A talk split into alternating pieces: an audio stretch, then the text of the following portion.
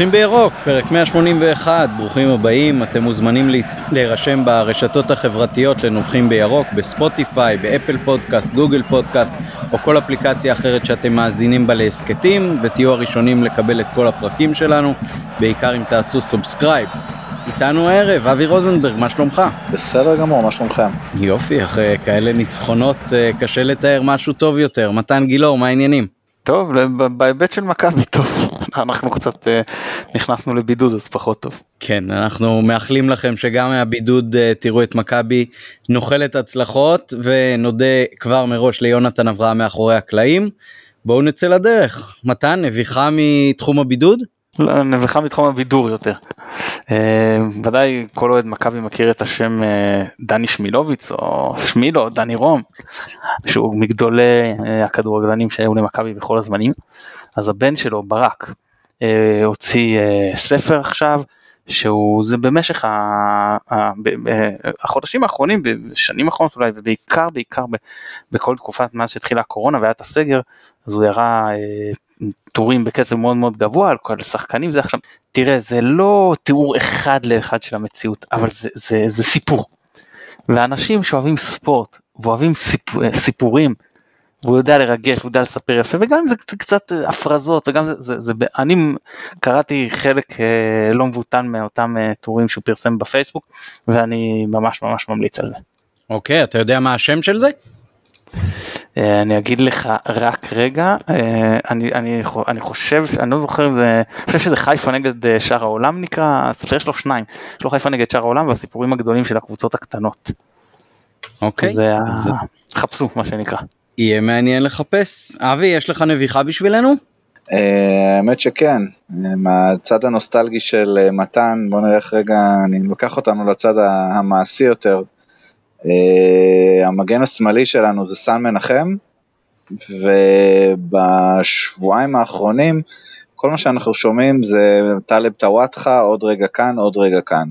עכשיו יכול להיות שזה באמת יהיה אחלה של חיזוק, בסוגריים אני נורא בעדו, השאלה עד כמה זה משפיע על סן מנחם שכרגע צריך uh, להילחם uh, באגף שמאל, בהגנה, בהתקפה, והאם זה טוב. כלומר, אם באמת טלב טוואטחה מגיע, אז סבבה, אם לא, וזה רק כדי להשתיק אוהדים ולמלא טורים uh, באתרים השונים, זה בסופו של דבר יכול לגרום יותר נזק מתועלת, בעיקר למגן השמאלי הנוכחי שלנו.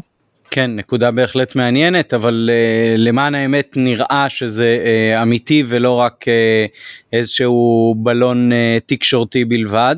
Uh, גם אני מקווה שהוא יגיע כמובן ועוד דוגמה לכולנו שהרבה פעמים אה, מגרשים כאן אה, במרכאות שחקן והקהל לא אוהב אותו ולא רוצה אותו אה, ובסוף כשיש מצב שהוא יחזור אז כולם פתאום בעדו. עוד שיעור בצניעות לכולנו. נביחה שלי נוגעת לניצחון של הנוער על מכבי תל אביב 3-0. האמת שהופתעתי דרך הטוויטר נחשפתי לזה שמכבי חזרה לשחק עם חריגי גיל. למרבה הצער אחרי שמואלך אה, הצליח קצת אה, לנקות את העניין הזה והצעיר את הקבוצה והייתה עונה לא טובה תחת בנאדו אבל אחר כך היא מאוד השתלמה בשנה שעברה אז uh, מכבי באיזשהו מובן חוזרת לסורה ומנצחת 3-0 אבל כשבהרכב שלה שלושה חריגי גיל שבעה שחקנים מהשנה השנייה ושחקן אחד בלבד שהנוער היא שנתו הראשונה בעוד שהיריבה מתל אביב עם שחקן אחד מנערים א', חמישה שחקנים שזו השנה הראשונה שלהם בקבוצת הנוער, וחמישה שזו הקבוצה השנייה, נראה שמשהו אצלהם הרבה יותר מאוזן במובן הזה. ניתן קרדיט כמובן לזיו להבי שנתן לנו את כל פריסת הנתונים האלה בנושא הזה. אה, אם במכבי יש מישהו שמסתכל לטווח ארוך, אז כנראה את הנקודה הזאת הוא קצת פספס. אה, עוד משהו בעניינים האלה? כן, הגיע הזמן לקבוצות בת. קבוצות בת על אמת, קבוצות בת שהמעבר יהיה חופשי, שאם שחקן, לצורך העניין, נחמני, משחק, ישחק עכשיו, לא יודע, נגד סכנין, אה, עשר דקות רק, אז אין שום בעיה שיום אחרי יש קבוצת בת בליגה הלאומית והוא עולה לשחק 90 דקות. וככה שחקנים לא נגמרים באיזה ליגה א', הם יכולים להתאמן עם הקבוצה הראשונה ולשחק בקבוצה השנייה, זה לא איזה מודל, אתה יודע, מהירח, זה קיים בליגות הכי טובות באירופה, זה קיים בקבוצות הכי טובות שיודעות לייצר את השחקנים הכי טובים בעולם, ואין שום סיבה שזה לא יהיה גם בישראל. אתה בעצם מדבר, אה, מתן, אתה מדבר על, על קבוצות אה, מילואים, ניסו את זה לא, בזמנו? לא, לא, לא, לא מילואים, לא מילואים, קבוצות בת. אז קבוצת, שם... קבוצת בת זה משהו אחר לגמרי, זה... לא, זה... קבוצת מילואים משחקת בליגה מילואים שהיא לא רשמית. קבוצת בת, יש לצורך העניין, יש ברצלונה ב' ויש ביין מינכן ב', והן קבוצות שמשחקות בליגות תחרותיות, בספרד ובגרמניה, וכל הסיפור הוא שם שיש מעבר חופשי בין הקבוצות. אתה לא רשום בסגל של אחת הקבוצות, לצורך העניין, שחקן, יש מכבי חיפה ב' נגיד, שהיא משחקת, סתם אני זורק, בליגה א' צפון, בסדר? אז כל השחקנים שרשומים בסגל, רשומים בסגל של מכבי חיפה, לא רק של מכבי, כאילו, ואז היא מחליטה מי במכבי חיפה א', נקרא לזה ממכבי חיפה ב'. המעבר הוא חופשי, כל מחזור אתה יכול לשחק או פה או פה, האימונים מחליטים מי יתאמן כאן, מי יתאמן כאן, ואז השחקנים הצעירים שלך, במקום שתתחיל לפזר אותם לכל עבר, אתה שם אותם לצורך העניין, את אותם חריגי גיל. אתה אומר להם מעכשיו אתם משחקים בליגה א' צפון במכבי חיפה ב'. אם אחד מהם מוכיח את עצמו, אני מביא אותו, אבל אני לא מייבש אותו, למה? כי אני מביא אותו למשחק. לא מתאים, הוא חוזר לשם אחר כך. או אפילו אני מביא אותו לשבת על הספסל, השתמשתי בו קצת, לא השתמשתי בו בכלל, אין בעיה, יום אחרי, יום לפני, אז הוא משחק ב, ב, בקבוצה, בקבוצה ב'. זה מה שלא קיים בישראל. בישראל אתה רשום בקבוצה אחת, יש כל מיני הסכמי השאלה וכל מיני דברים כאלה, אין קבוצת בת. ב, וזה לא אותו דבר כמו קבוצת מילואים, שליגת מילואים זה לא ליגת תחרותות, זה לא ליגה אמיתית.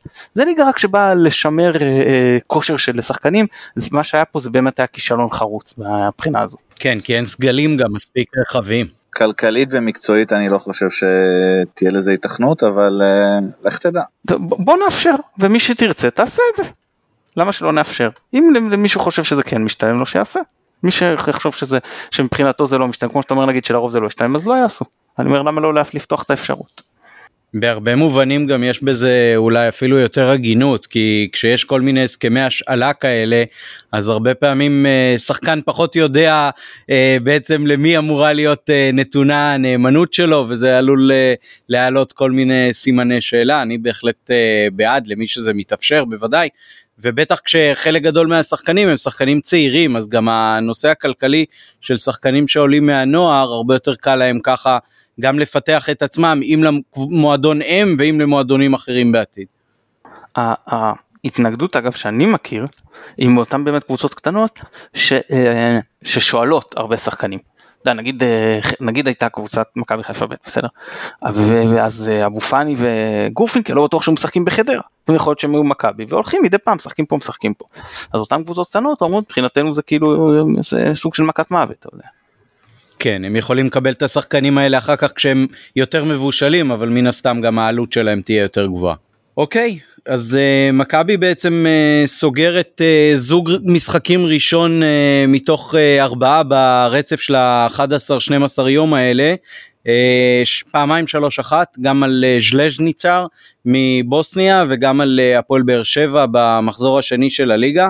אז פעמיים שלוש אחד אה, מעורר את השאלה, אה, מכבי טובה, מכבי לא טובה, אפשר כבר להתרשם ממנה. אבי, איך אתה מסכם את שני המשחקים האלה? אתה יכול להרגיש חופשי אה, להתייחס יותר לאחד פחות לשני. אה, אני אסתכל רגע על שני המשחקים, תשמע, אני חושב שעדיין מוקדם להגיד אה, טובה או לא טובה, אבל יש פה משהו מעניין. כלומר, יש פה משהו שהוא מאוד מאוד מעניין. אה, גם ברק משנה הרבה תוך כדי תנועה, תוך כדי משחק. אה, לדעתי הוא פחות מקובע ממרקו גם בענייני רוטציה, גם בעיקר בענייני אה, חילופים. אם אני אסתכל על, על המשחק האירופי שבוע שעבר, שרי הציל לנו, די הציל את המשחק, כלומר השוויון המוקדם שלו הכניס אותנו יותר פנימה, היינו קצת, אה, נקרא לזה אולי קצת אפאתיים, אה, כשבאר שבע מנגד כבר שיחקנו הרבה יותר טוב, אה, החמצנו המון גם ביתרון של 1-0, כרגיל ב-1-1 הזה שהם אם לא מבקיעים אז, אה, אז סופגים, ו... אבל משם כבר יותר השתלטנו על המשחק. יש, אפשר לראות אצל ברק תבניות התקפה, כמובן ש, שניקיטה זה ניקיטה, וכל מה שנותר לנו לקוות זה שהוא יהיה בריא ו, וימשיך להבקיע. וככה סיכום, סיכום מהיר של שני המשחקים מבחינתי. אוקיי, okay. uh, מתן, מה הדגשים שלך בעצם משני המשחקים האלה? שני ניצחונות, uh, אבל במשחקים מאוד שונים אחד מהשני. כן, מבחינתי הכותרת נקרא לזה כמו שיש באולפן שישי לפעמים שאני רואה את החמש דקות הראשונות כל אחד יש את הכותרת פשוט נמאס לי ישר אחרי החמש דקות הראשונות אגב בכל חדשות שלא אף אחד לא ירגיש מקופח שזה ערוץ זה או אחר. אה, אז מבחינתי הכותרת זה מכבי עוברת לפחות בינתיים מ-4-3-3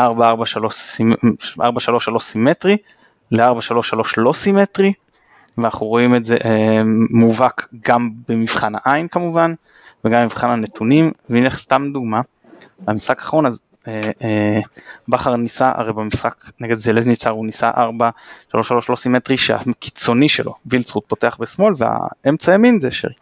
הוא ניסה עכשיו להפוך את זה כי חזיזה באמת יותר טוב בימין ויש היגיון לפתוח איתו על קו ימין. רע שזה לא עובד מהר מאוד, כל הכבוד לבכר, שאחד הדברים, אתה יודע, ידענו כשאנחנו מביאים אותו, אמרנו יש יתרונות, יש חסרונות, והיו גם סיבות להשאיר את בלבול, להחליף את בלבול, אבל אחד הדברים שבכר בוודאות עולה על בלבול, הוא מאוד גמיש משרתית, הוא לא מקובע.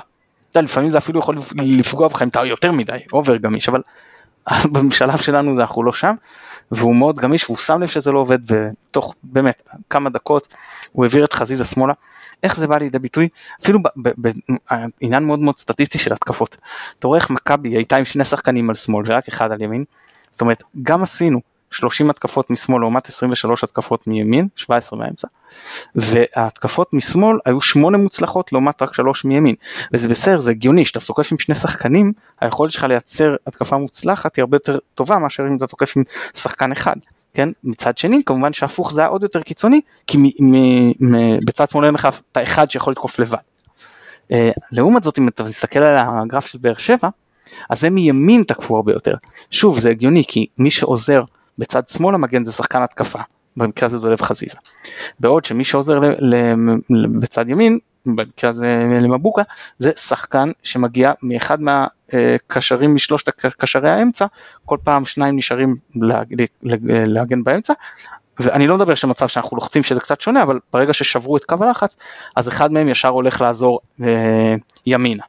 ואז אתה אה, רואה שבאר שבע תקפו הרבה יותר מימין, זאת אומרת אגף שמאל שלנו. אז אה, זה הכותרת שלי, זאת אומרת תמיד אנחנו צריכים לצפות שכל עוד מכבי תמשיך ב... אה, בפרדיגמה הזו צריכים לדעת שאצלנו יהיה אגף אה, יותר דומיננטי ואצל היריב יהיה אגף יותר דומיננטי ומן הסתם יהיו הפוכים ואנחנו צריכים לחשוב אם זה משתלם לנו ואיך גם מתכוננים לזה, איך מנצלים את זה מהבחינה שלנו ומנטרלים את זה אצל היריב. מה שבעצם מאוד מובהק אני חושב בשינוי זה העובדה שאנחנו הרבה פחות uh, קבוצת כנפיים אם בשנה שעברה היו שני זוגות קבועים בעצם באגפים שזה המגינים ווילצחוט וחזיזה עם הרכב מאוד מאוד קבוע אז פה גם יש uh, רוטציה ביניהם וגם על חשבון אחד מהם בכל פעם uh, נכנס אבו פאני בקישור. זה הניב לנו שלושה שערים אבל האם זה באמת חיזק את משחק ההגנה שלנו? מה הרגשת בעניין הזה אבי? Uh, לגבי כל הנושא של הכניסה של אבו פאני וגם uh, הפן ההגנתי, ההגנה לא טובה. הכניסה של, של אבו פאני עוזרת לברק לתת איזשהו מרווח להגנה.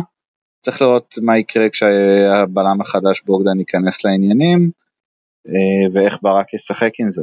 אבל כרגע זה נותן לו איזשהו תמרון ורוטציה גם עם חזיזה וגם עם, אה, עם וילסחוט וסוג של עיבוי אה, לפן ההגנתי.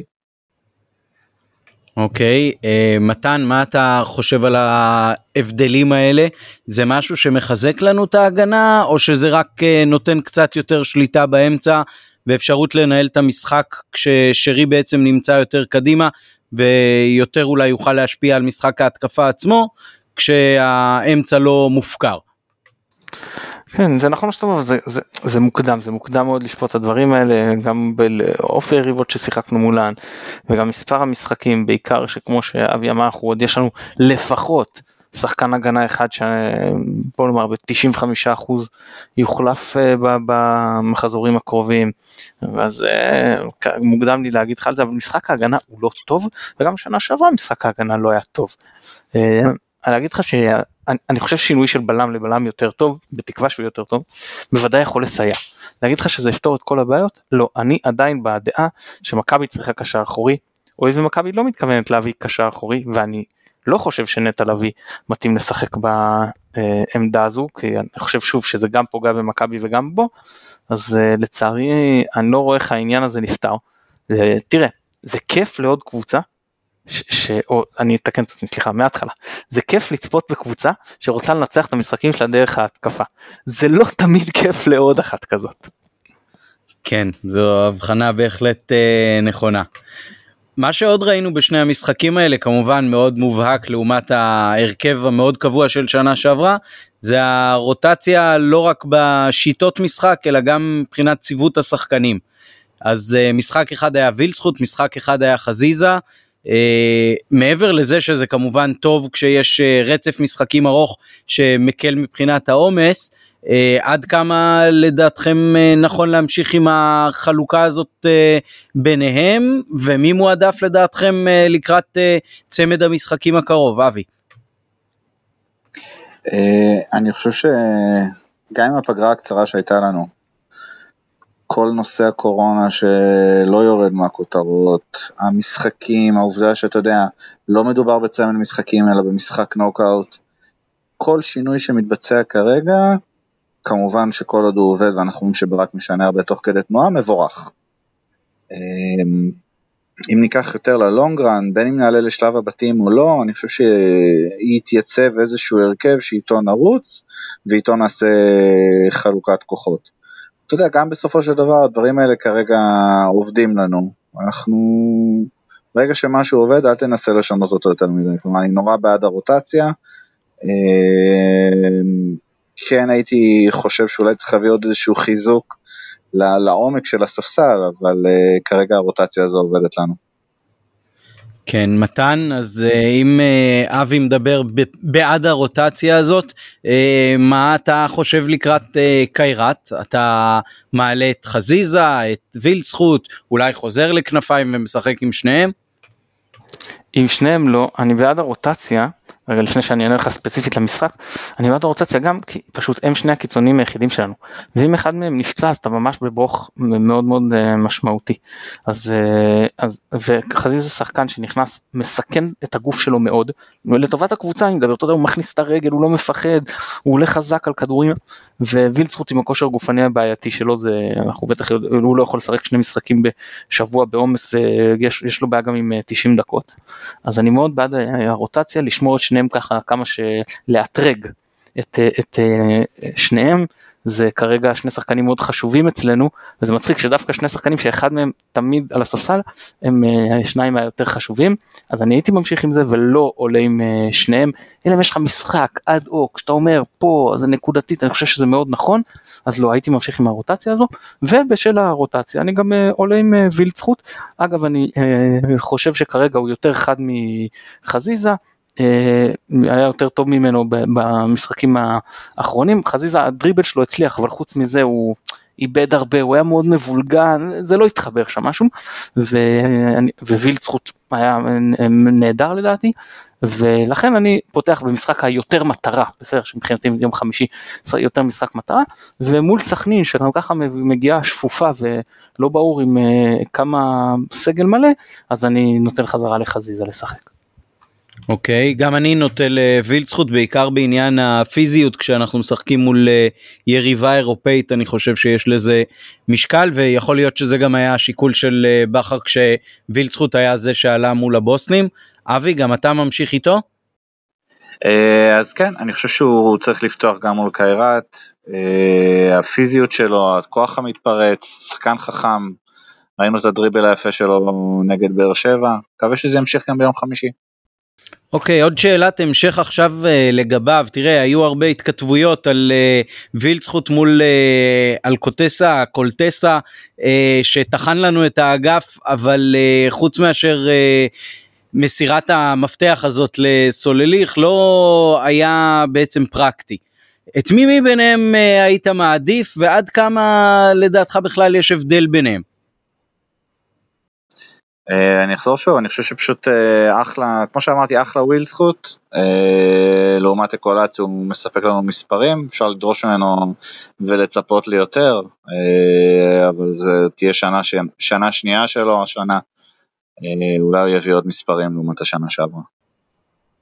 כן, האמת שגם אני מחכה לרגע שבו הוא אה, יפנים עד הסוף את היתרון הפיזי שיש לו, בעיקר אה, מול הקבוצות בליגה. אני חושב שיש יתרון גם בכל פעם שהוא משולב כמחליף, אז היתרון הזה בעצם מוכפל, כי גם המגן שמולו עייף, ואז הוא די בקלות יכול להיכנס גם לתוך הרחבה, יותר לאיים על השער ויותר לקבל אולי החלטות נכונות. אה, מה שקצת קשה לו לדעתי כשהוא פותח במשחק אה, הרבה פעמים רואים אה, מין ריצה כזאת שלא מסתיימת בשום מקום נקווה שתהיה יותר תוצרת בעניין הזה. עוד שחקן שאנחנו זוכים עכשיו לראות פעם אחר פעם זה אבו פאני אחרי עונה וחצי מתוך שתיים שהוא שיחק בחדרה בקביעות אנחנו רואים אותו כשחקן ליגה לגיטימי מתן איך ההתרשמות שלך? האמת אני אגיד שאלה טובה, זאת אומרת, הוא יותר ממה שציפיתי שהוא יהיה, הוא משחק ברמה יותר גבוהה ממה שחשבתי שנראה ממנו, בטח לתחילת העונה. מצד שני, אני חייב להודות, לדעתי זה לא מספיק טוב בשביל להיות uh, משחקן הרכב במכבי חיפה. כן, מה שרואים ממנו הרבה דרך אגב זה איומים יחסית מדויקים למסגרת uh, מרחוק, גם כשהקבוצה קצת פחות uh, מגיעה למצבים, זה משהו שיכול uh, מאוד להוסיף לנו. אבל באמת כשהוא אה, עוד קשר שאמור גם לסייע בפן ההגנתי, אני חושב שזה משהו שדורש שם חיזוק. זה אומר שמול קיירת אה, עדיף לנו לעלות עם אה, רודריגז, אבי? אני לא יודעת כמה רודריגז, א', בכושר, או נמצא, מכיר את השיטה, את השחקנים. אני הולך עם אבו פאני גם במשחק הקרוב. אה, מתן, אני לא חושב שללונגרן הוא יהיה שחקן הרכב, הוא יהיה חלק מרוטציה, הוא יהיה שחקן שהיה חסר לנו כל כך בשנה שעברה מינואר, אה, שצריך לשפוט אותו, אותו ואת התרומה שלו, בוא נגיד בעוד חצי שנה, אני חושב שאנחנו נהיה מרוצים. אני אגיד משהו רגע על למה אני חושב שהוא עדיף לנו על מאשר מקס. א', הוא לדעתי מה שאני מתרשם חסר מניירות לחלוטין לא מעניין אותו גם אם הוא יעלה נראה לי ככה לא אגו יעלה מהספסל ייתן את הכל בלי קשקושים. ב' הוא בא לעבוד על המגרש הוא לא מטייל הוא לא לוקח הפסקות הוא בא לעבוד וזה, וזה מה שלא ראינו מקס והדבר הכי משמעותי הוא רוצה לנהל את הקבוצה. הוא רוצה להיות הפליימקר, הוא רוצה שתיתן לו את המפתחות, זה לא מעניין אותו כמה הוא טוב או לא טוב, והוא צודק, זה התפקיד שלך, זה הקשר המרכזי, זה, הטי, כאילו זה הטיקט של שחקן שפותח בעמדה הזאת, שצריך לבוא, לקחת את הכדור, להזיז אותו צפון דרום, מזרח מערב, לאן שצריך, להעביר אותו מאגף לאגף, ואתה רואה שהוא עושה את זה, אתה רואה שהוא מחפש אה, מסירות לעומק, להגיד לך שהוא מצליח והכל, לא, אבל האמביציה שם, איפה זה ואיפה מקס שרק מחפש לברוח מהכדור, שחמש דקות במשחק עושה לך טובה שהוא בא לנהל את ההתקפה ואתה רואה שגם לא יש את זה, הוא מבין את המשחק, כן, גם זה לא שמקס לא מבין את המשחק, והוא לא רוצה, אבו פאני כל הזמן רוצה לנהל, אני מת על שחקנים כאלה. כן רואים באמת אה, גם הרבה תנועה שלו וגם אני חושב שהוא בפירוש מסייע בניהול המשחק. זה משהו שקשה לפספס. ההזזה של הכדור מאגף לאגף במשחקים האלה השניים האחרונים שהיו הייתה לדעתי טובה מאוד. גם אה, השתחררות והיחלצות מהשחקנים של היריב. לא כל כך נלחצנו במשחקים האלה וזה גם הרבה לזכותו כמי שמשתתף בניהול של המשחק. אה, אז הרכב לקיירת, מתן, זה יהיה בדיוק מה שעלה מול אה, הבוסטים לדעתך? כן, אני, זה, אני חושב שזה מה שבכר יעשה, ואם זה היה תלוי בי זה גם מה שאני הייתי עושה. אוקיי, ואם כבר אמרת בכר, אז איפה בעצם ההבדלים הגדולים אה, מול מרקו? יש הרבה אנשים שכבר ממש אומרים זה משהו אחר לגמרי, זאת קבוצה אחרת לגמרי. לדעתי זה מוקדם מדי לחרוץ את העניין הזה. בוא לא נשכח שמרקו בנתניה במחזור סיום הליגה, לא הפלייאוף אבל הליגה, ניצח 4-0 את uh, באר שבע של אבוקסיס, שלא הייתה יותר חלשה מהקבוצה הזאת, uh, וגם הצליח לעבור שלב אחד באירופה בשנה שעברה. אז מה בעצם השינויים המשמעותיים, מתן?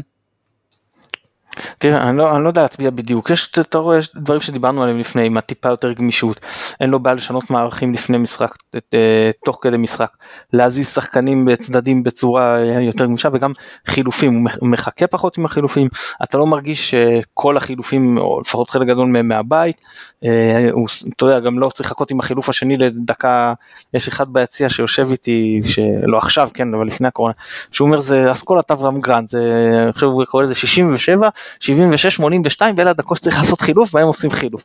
אז לא, כאילו אתה, אתה רואה שהוא מגיב למשחק.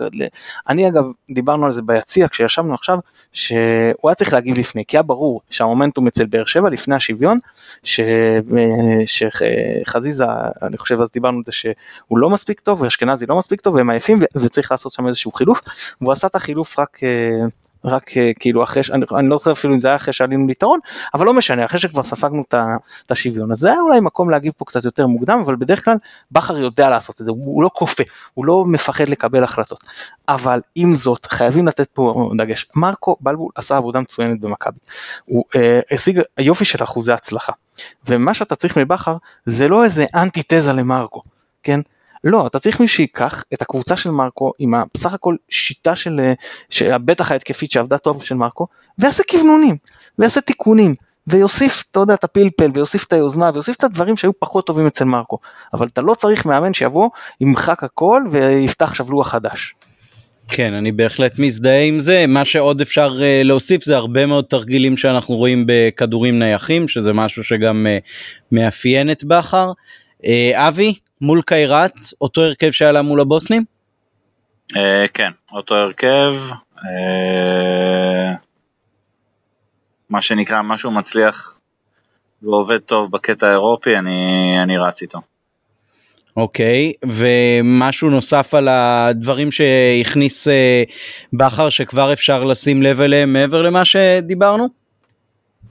אה, דיברתם, אני חושב, דיברנו על הכל, אבל שוב, אני חושב שיש תבניות התקפה מאוד מאוד אה, ברורות, אה, הרבה שינויים, הרבה תנועה, השילוב של אבו פאני, כמו שדיברנו, עובד טוב. אני, אני מרוצה עד עכשיו. כן, זה בהחלט משמר את ה...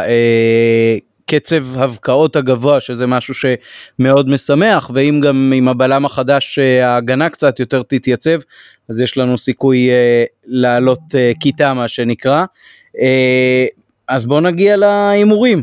סיבוב שני במוקדמות ליגת אירופה, מחרתיים יום חמישי מול קיירת אלמטי. אבי, מה תהיה התוצאה?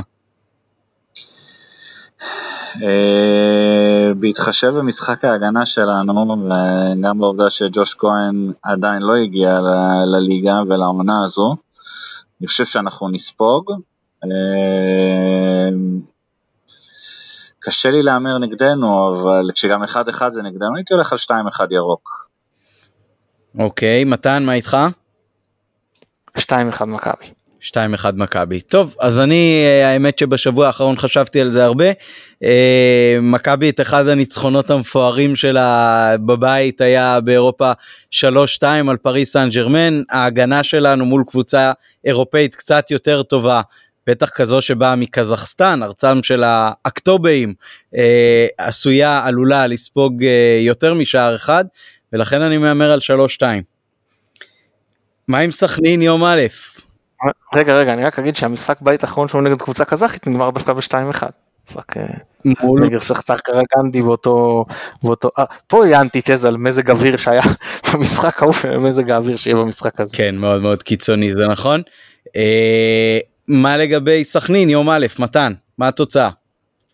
וואו, תראה, לכאורה באמת צריך קבוצה שבאה אה, אה, גם מנטלית כאילו מפורקת וגם עם הסגל החסר.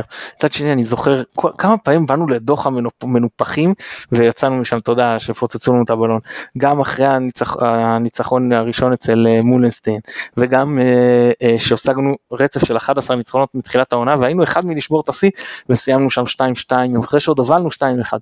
באמת כאילו לא יודע, תמיד שם מתפוצץ, אבל בכל זאת, יותר משם המצב שלנו טוב המצב שלהם גרוע, ואז למרות שזה סוף של, ה, של הרצף הצפוף ותמיד מגיעים לשם במצב מנטלי קשה, יש איזושהי נפילת מתח, עדיין אני אלך על 3-1 מכבי. מה איתך אבי? מה אתה אומר יהיה בסכנין? גם אחרי השביעייה שהם חטפו, אני חושב שלא יהיה לנו קל שם. הולך על 1-0 מכבי. טוב, אז אני מהמר על 2-1 אה, בסכנין, למרות שזה יהיה קשה, גם בתוך אה, רצף משחקים, אני מקווה שגם אחרי סכנין בעצם הרצף הזה של שניים בשבוע יישמר, אה, וגם העובדה שהם ספגו, אני חושב שיגרום להם להיות הרבה יותר קשים איתנו, ואנחנו נבוא גם קצת עייפים מכל מה שעובר עלינו, רק מסיבות טובות נקווה. אוקיי, אז זו בעצם הקלטה אחרונה. בשנת uh, תש"פ, מקווה שתשפ"א תאיר פנים יותר לעולם, למכבי ולכל אחד מאיתנו. אבי, תודה רבה שהיית איתנו. תודה לכם חברים. מתן, שתהיה שנה טובה גם לך. תודה, שנה טובה. אם אפשר, אנקדוטה אחת uh, קטנה, שב... עונה שסגרה את העשור של אה, שנות ה-90, בעצם את עונת 99-2000, אז אה, היה לנו שחקן שכבש שישה שערים בשלושת המחזורים הראשונים, סרגי קלצ'נקו, יאללה אני מאתגר את ניקי לסיים גם עם שישה, גם הוא עם שישה שערים בשלושת המחזורים הראשונים מהעונה. הלוואי, לפחות שישה, נודה גם ליונתן אברהם שנתן לנו את התמיכה הטכנית מאחורי הקלעים, נזמין אתכם שוב גם לעקוב אחרינו באינסטגרם וגם uh, להצטרף ברשתות החברתיות ובכל אפליקציות ההסכתים אה, לפודקאסט לעשות subscribe ולעקוב אחרינו בקביעות. שתהיה לכם אה, אחלה שנה, לכם ולנו.